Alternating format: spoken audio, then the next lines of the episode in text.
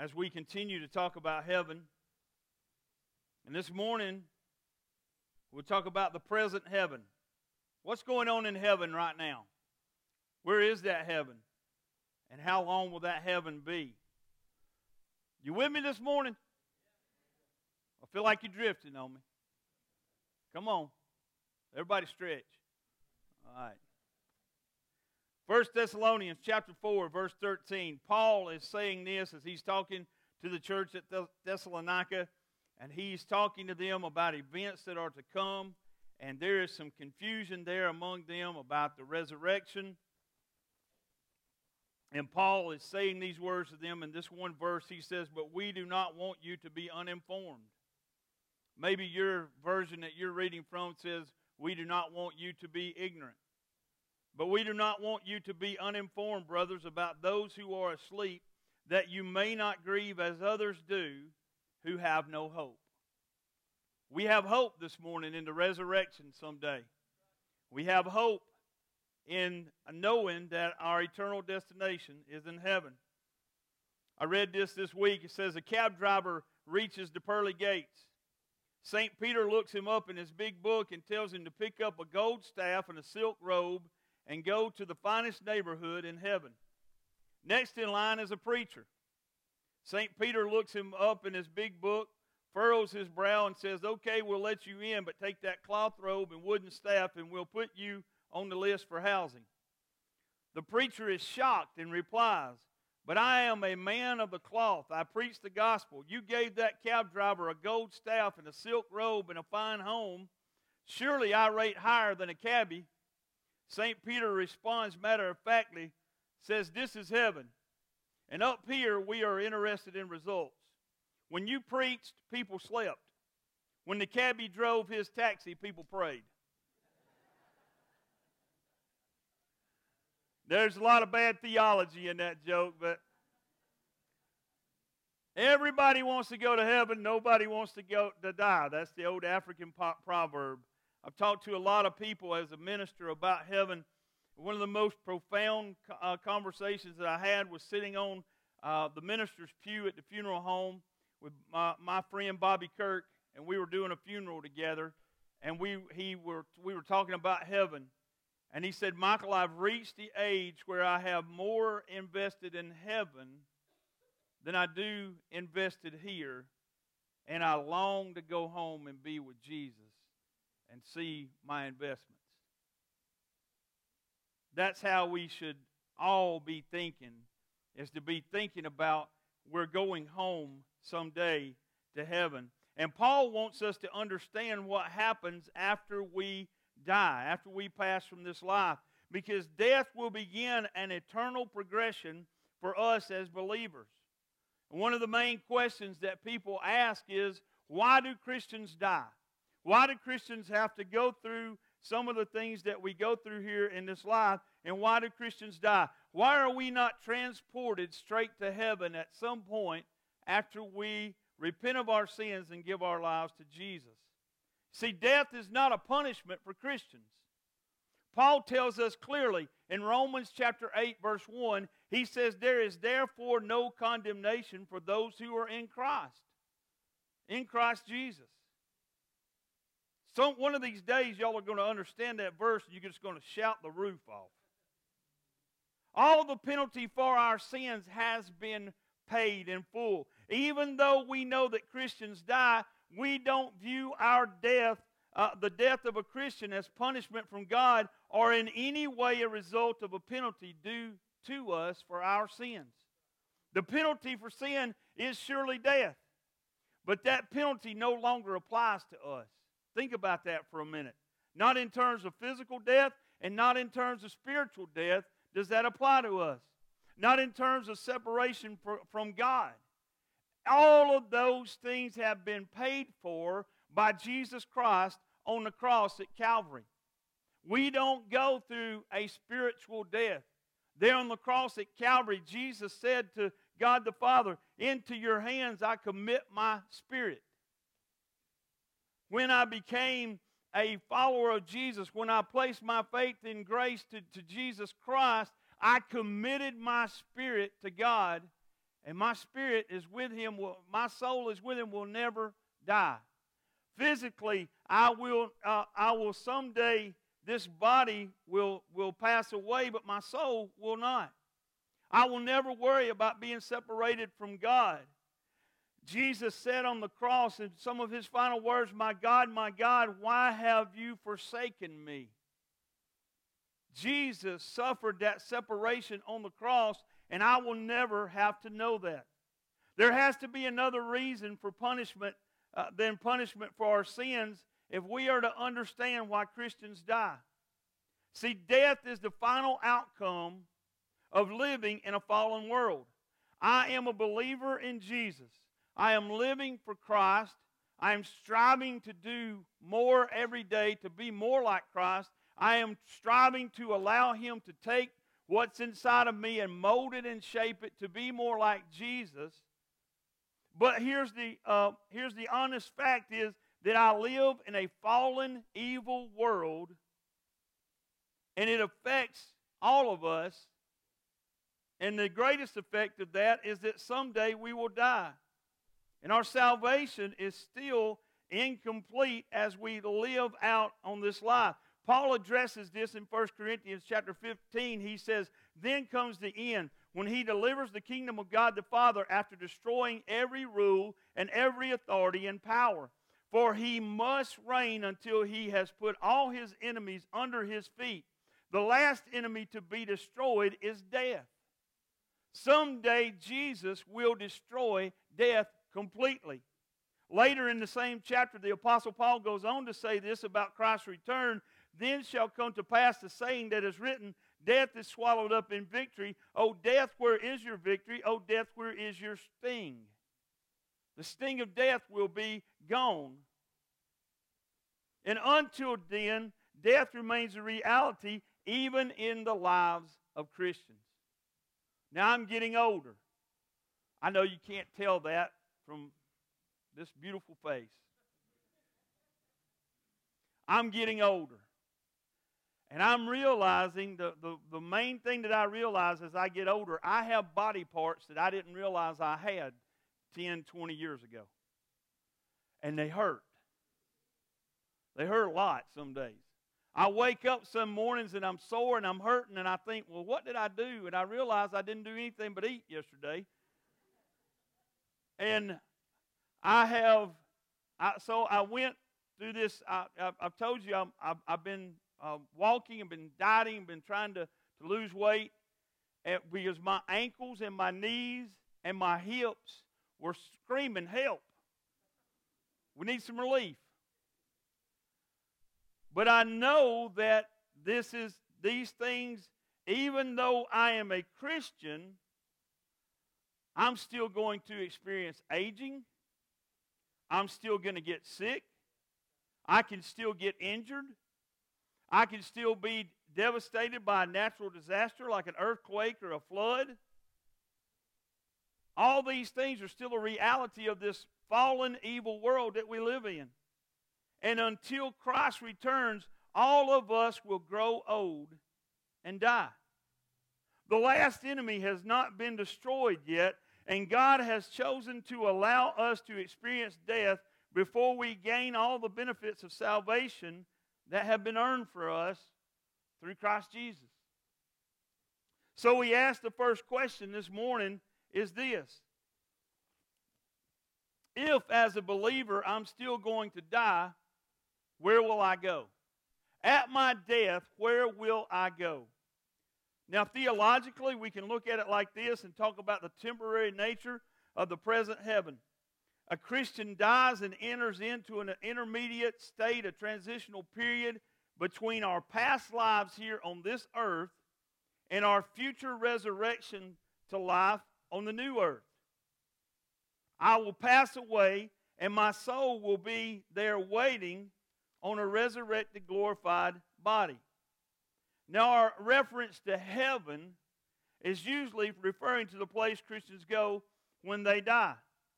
When someone leaves us through death, we would say, well, Granny is in heaven now. She's in the present heaven. But we realize through reading our scriptures and through as we study heaven, we realize that this present heaven is a temporary place. Even though it is a far better place. Paul said in Philippians 1:23, I'm hard pressed between the two. My desire is to depart and be with Christ, for that is far better. We are destined for life as resurrected beings on a resurrected earth. So will we live when I pass and I, my soul goes to be here? Will I be in this same place forever? Here's the biblical doctrine of heaven. We, my soul will go to temporarily to this place of heaven where I will await the time of Christ's return to earth, my bodily resurrection, the final judgment, and the creation of the new heaven and the new earth. Theologian Wayne Grudem says it like this He says that someday there's going to be, as we read Scripture, a unification of heaven and earth. There will be a joining of heaven and earth in this new creation. Now, think about this heaven is a created place. God created heaven, it has a beginning, and it is not timeless or changeless.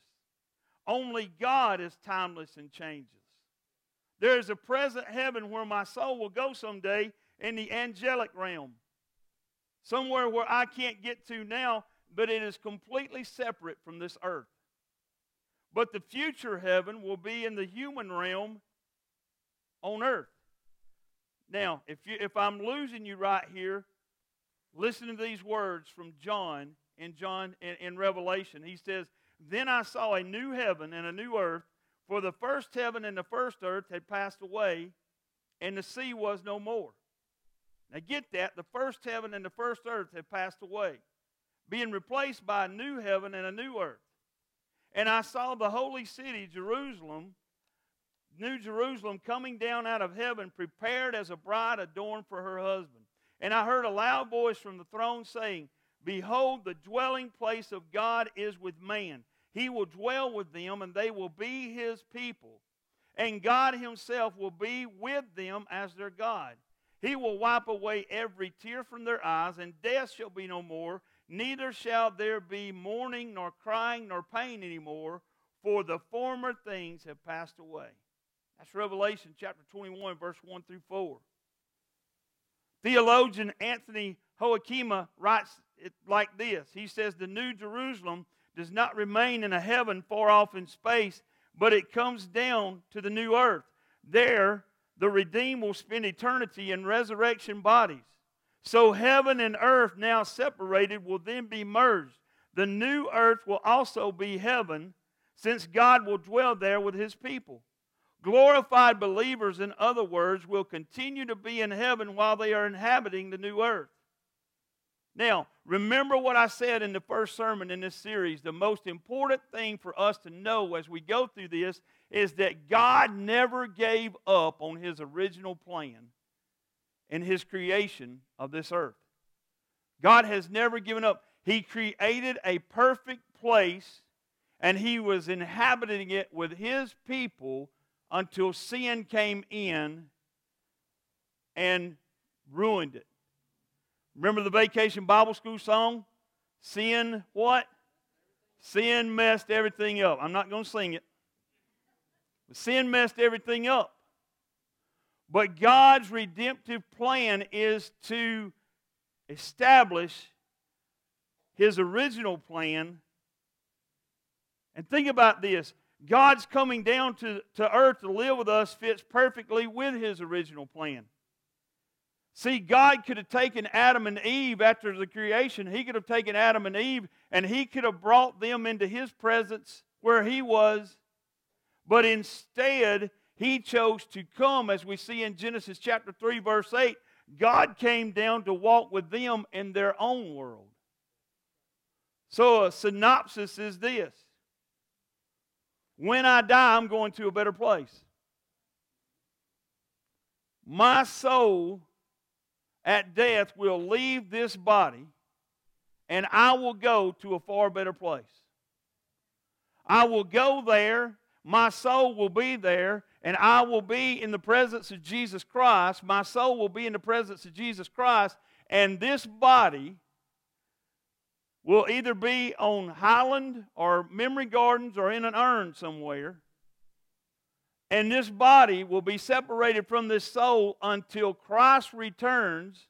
If you read 1 Thessalonians chapter 4, talks about Christ's return and how this body someday will rise, glorified and resurrected and perfected to rejoin my soul and to be with Christ forever. You with me? Say amen. I, have I've, I've run off half the choir. What happened there? When I turn around and see that there's half the choir going, I'm thinking, was there a resurrection already? And I missed it.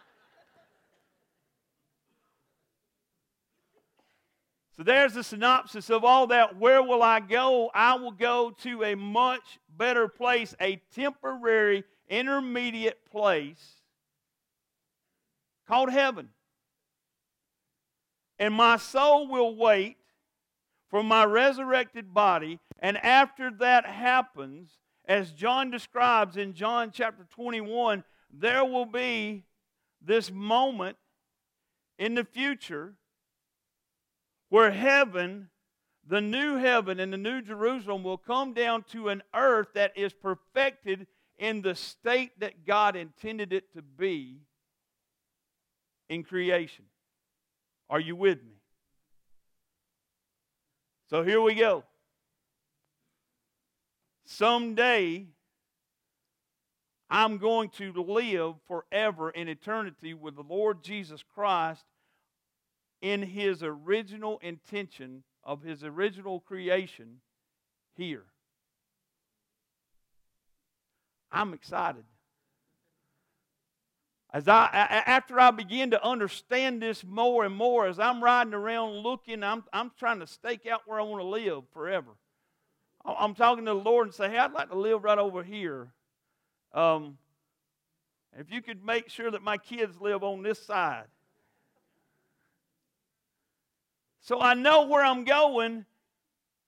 I know where I will go, but what will I know? When I meet death someday, what will I know? Now, here's what I want to ask Can you look forward to your own death? Think about that for just a moment. Can you look forward to your own death? Now, that's hard for us to sit here right now. We all have plans. We, no matter what, no matter how, what our age is, no matter if we're a high school student or if we're uh, in our 20s, 30s, or, or on up into our 70s and 80s, we all have plans for tomorrow. We all have things we want to do. We all have things we want to accomplish. So it's hard for me to sit here and ask you, can you look forward to your own death?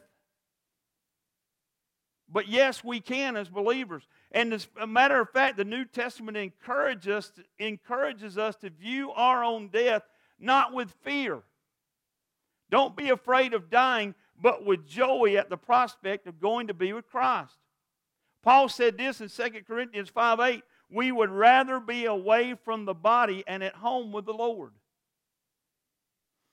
Paul is in prison. As he's writing to the church at Philippi, he doesn't know whether that afternoon he will be executed or whether they will release him. But he says this in Philippians 1:21, he says, For me to live is Christ, and to die is gain. He says, If I live, I'm living for Christ. I'm preaching and teaching about Christ. I'm leading others into faith in Christ. And I'm doing fruitful labor here. But if I die, I have gained everything because I'm going to be with the one that I'm preaching and teaching about. And he talked about it in a way that made us think that he was looking forward to that moment. Hebrews 2 and 15 says this that Jesus died in order that he might deliver all those who, through fear of death, we're subject to lifelong bondage. If we live our lives in fear of death, then we are in bondage to that fear. And God doesn't want us to live in fear. He wants us to live in the, the love that casteth out that fear. So, this verse reminds us, and it's a clear testimony, that our lack of fear of death will be a strong witness to others. If I'm not afraid of dying, then it's a strong witness because we live in an age where people avoid talking about death and people have no answer for it. But if I'm that nut sitting around saying, Well, I'm not afraid to die, people want to know why. People will ask you, Well, why are you not afraid to die? Because as Paul said, if I live, it's Christ, and if I die, it's gain. I'm going to be with Jesus.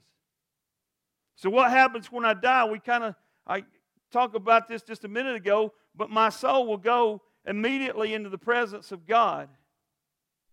My soul will leave this body, this, this sick, frail body will stay here, but my soul will go immediately to be in the presence of the Lord Jesus Christ. Because death is a temporary cessation of bodily life, and it's a separation of my soul from this body.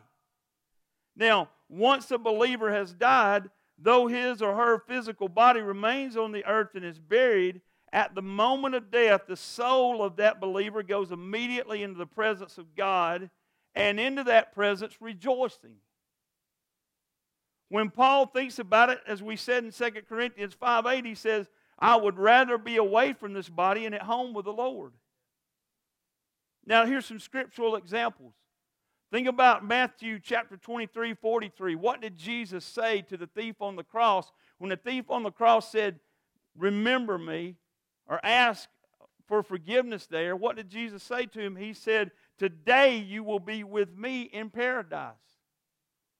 Today, this day, you will be with me in paradise.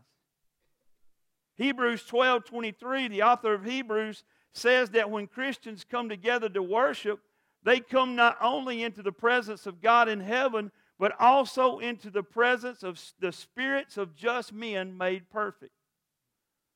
You know what that verse is saying right there? That as we gather together here worshiping as a family of faith, as a body of believers, that heaven is worshiping with us.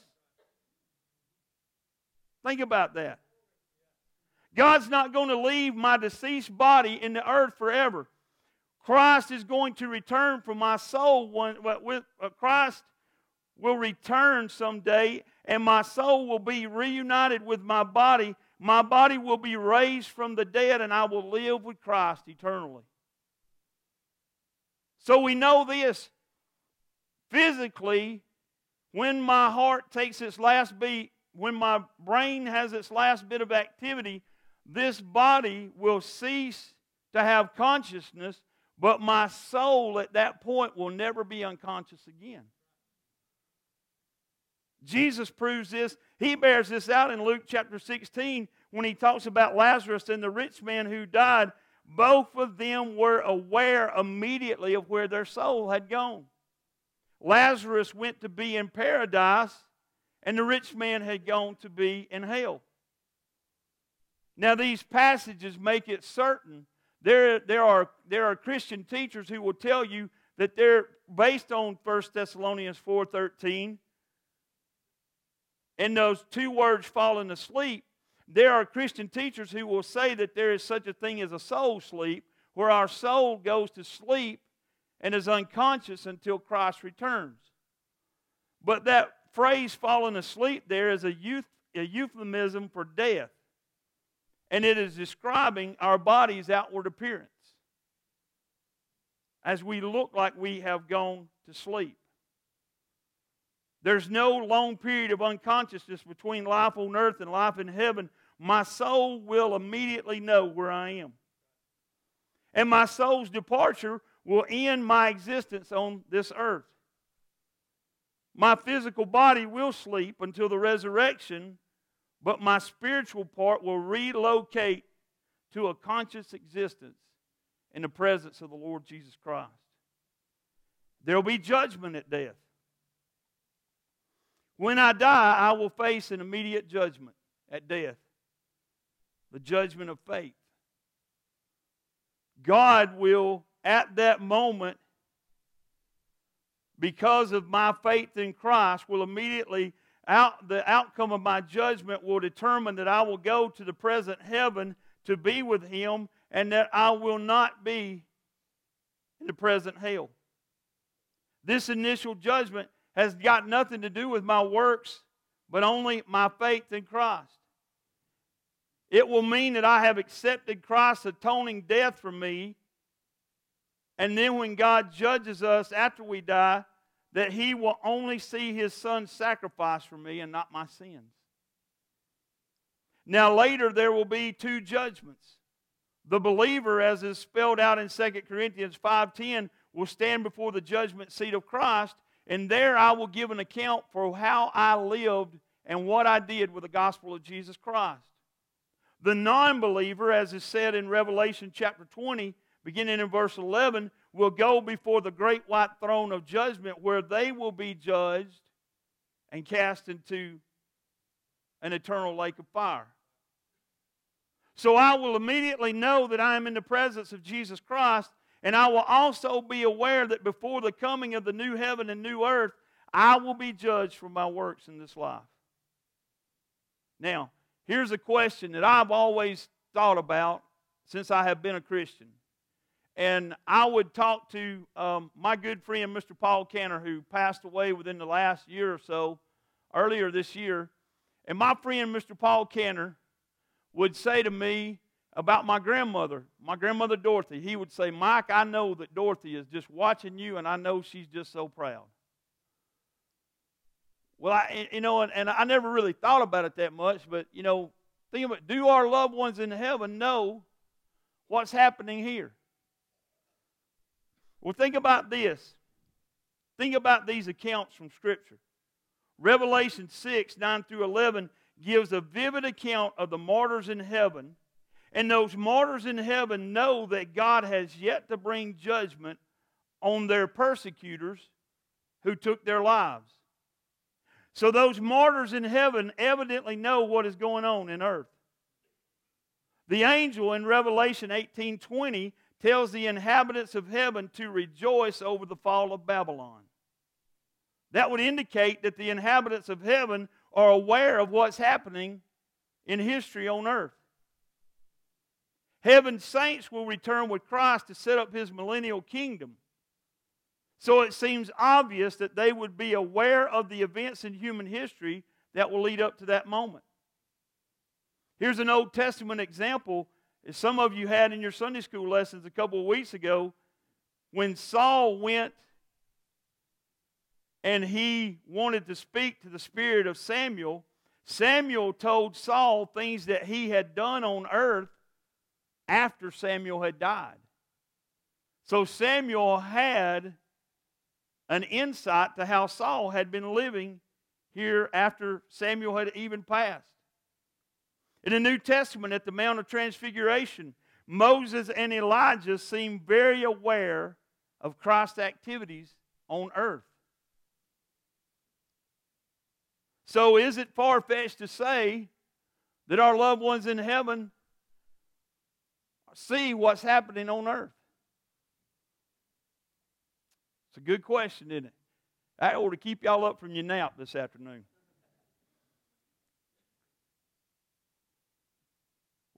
But the writer of Hebrews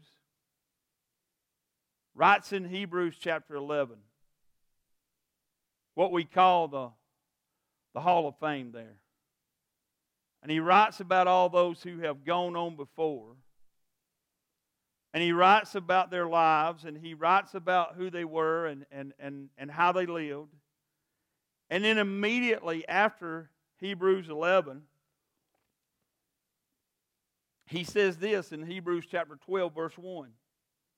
Therefore, since we are surrounded by so great a cloud of witnesses, let us lay aside every weight and sin which clings so closely, and let us run with endurance the race that is set before us.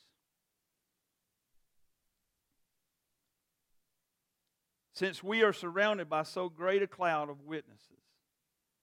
Now, Paul has just talked about all of these great saints who have gone on before and it would seem logical to me as he describes there in Hebrews 12:1 that there's a great cloud of witnesses who are watching that those people are cheering us on. Now, let me give credit to Randy Alcorn here for these next few um, thoughts here. But Randy Alcorn says in the book Heaven, he says it creates the mental image of the Greek competitions, which were walked, watched intently by large groups of enthusiastic fans sitting high up in ancient stadiums. The great cloud of witnesses refers to the saints who have gone before us, whose accomplishments on the playing field of life are now part of our rich history. The imagery seems to suggest that those saints, the spiritual athlete of old, are now watching us and cheering us from the great stadium of heaven that looks down on the playing field of earth. That's a lot to think about, isn't it? I have this vantage point now on Friday nights. I get to sit way up high above everybody else and watch the game from a different vantage point and and broadcast that game and I get to talk about some of these guys that are sitting here. I've, I've, mentioned, well, this whole row here, I've mentioned all your names on the radio before. Some good, some bad. Leighton and I are going to have passing drills at the church this afternoon. I love you, Leighton.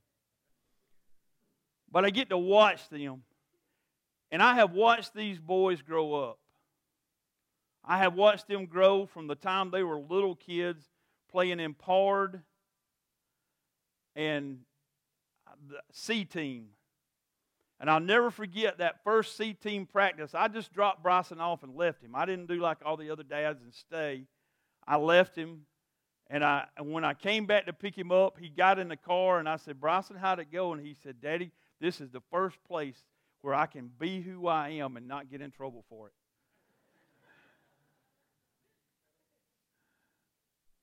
So I've watched them all, and, and, when I'm up there at that vantage point on Friday nights and I see them play, my heart gets excited for them when they do things well and when they when they and, and when they when they do good things.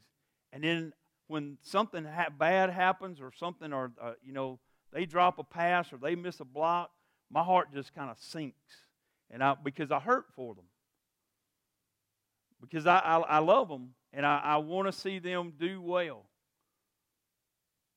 And that's kind of what Paul is describing, or I say Paul, the writer of Hebrews, I believe it's Paul. But that's what he's saying here in Hebrews chapter 12, verse 1, is that we have loved ones who are at a vantage point now. And they're I believe they're looking down and they're, I believe they're cheering us on. Just as Paul had that imagery in his mind of those old stadiums and how they would get up high and that vantage point that they would have looking down and they would cheer those guys on. They would cheer those people who are racing in the chariot races or, or, or those things. They would cheer them on. And I, I just I believe this morning, and you may come and you may take a book of theology and you may be you may try to prove me wrong, but I believe I have four grandparents this morning who are part of that crowd cheering me on. I believe that I have preacher friends who've gone on before me who are part of that crowd cheering me on. I believe they rejoice. What did Jesus say? Jesus said that when someone gives their life to Christ, what, what, what did he say about what happens in heaven? He says there's rejoicing in heaven. They knew. When I gave my life to Christ, they rejoiced in heaven. But more importantly, more than all that is, is the fact that all, the, all of that is going on, and I don't really understand all of it completely. I won't until I'm there. But more importantly than that is, is that Jesus Christ has a plan and a purpose for each and every one of us here, and He's cheering us on. And the Bible tells me that when He parted from this earth, He went to sit at the right hand of the Father, and that He is actually making intercessory prayer for me today. When my heart is downtrodden and when I'm dejected and when I'm when I'm hurt and when things just aren't going right, I can ask every one of you to pray for me, and I know that most of you will. But more importantly than that, this morning, as I stood right here, Jesus was praying for me. And someday I'm going to be in the presence of Jesus. I did a funeral Friday, and I explained to that family just two weeks ago, this gentleman who I did his funeral for just two weeks ago, out of the blue, he looked his sister in the eye and he said, I want you to know that I am a Christian and that I pray every day and that I'm not worried about these things.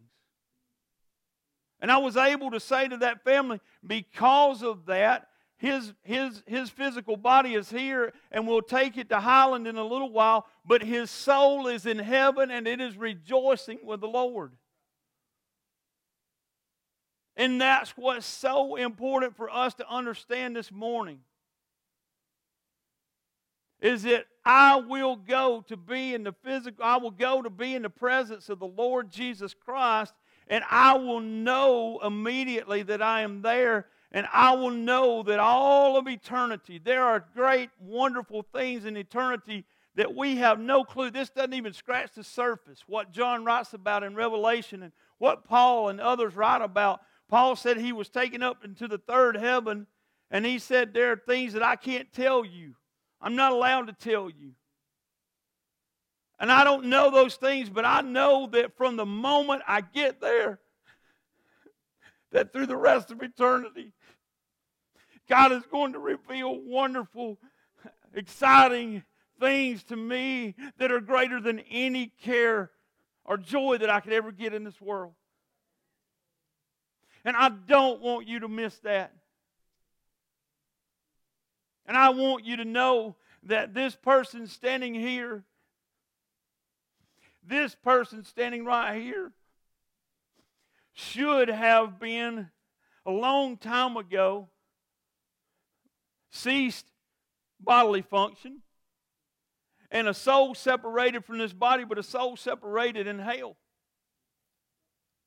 with no hope with no love and with no, no hope of ever being in the presence of God again and never knowing the wonderful joy the Holy Spirit brings to your heart. And I beg you this morning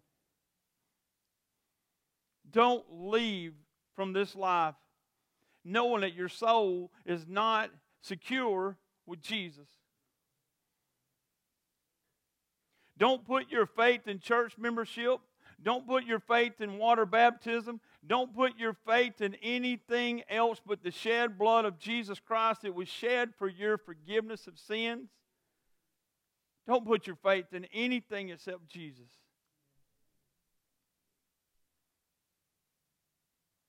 And this morning, we come to this point and we come to this place. I'm not asking you to make a decision. I'm not asking you to make a decision. I'm asking you to give your life completely to Jesus Christ and let Him make the decisions for you from that point on. And for you to live, and for you to live in the fullness and richness of knowing that you have a home in heaven. That you will go to a temporary, immediate, intermediate place someday and you will wait on God to glorify this earth that we live on and bring heaven down to unify with this earth, and we'll be there forever. And we'll have fellowship with each other for eternity, but more importantly, we will be in the presence of Jesus Christ and His holiness and His righteousness, and we will never fight another fight with sin. We will never fight another fight with illness. We will never fight another fight with disease. We will live as God intended for His creation to live in the beginning. Why would you pass that moment up? Father, as we come to you this morning and as we pray, and as we we come to this point, God, I pray more than anything else this morning that your Holy Spirit work unhindered. That every distraction in this sanctuary would be taken away, and that anyone that your Holy Spirit is speaking to would feel the freedom and the liberty to say, I want to give my life completely to Jesus Christ this morning. I want to repent and turn away from my sin. I want to have forgiveness of that sin. I want my mind and heart to be changed and to be begin becoming more like Jesus today immediately.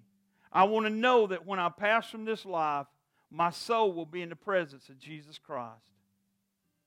and that there will be wonderful things revealed to me that I can't even imagine now. Father, please, this morning, I beg and plead with you today, dear God, to transform lives and save souls. As we stand in Jesus' name. If you need to pray this morning, if you have a desire in your heart to know Christ, I can take these scriptures here. My, uh, Seth, Donna, any of us can take these scriptures. There are deacons here that can do the same thing we would love to share with you how to know Christ as your Savior. If you have been avoiding or you've put off believers' baptism or church membership, now would be a morning for that. If you just want to come and pray and thank Jesus that you're going to heaven someday, or if you want to pray for a family member, a friend, a loved one that you know doesn't know Christ, and when they die, if they died this afternoon, they'd be separated from Christ for eternity in hell. If you want to pray for those, whatever you need to do this morning, this is the time to do.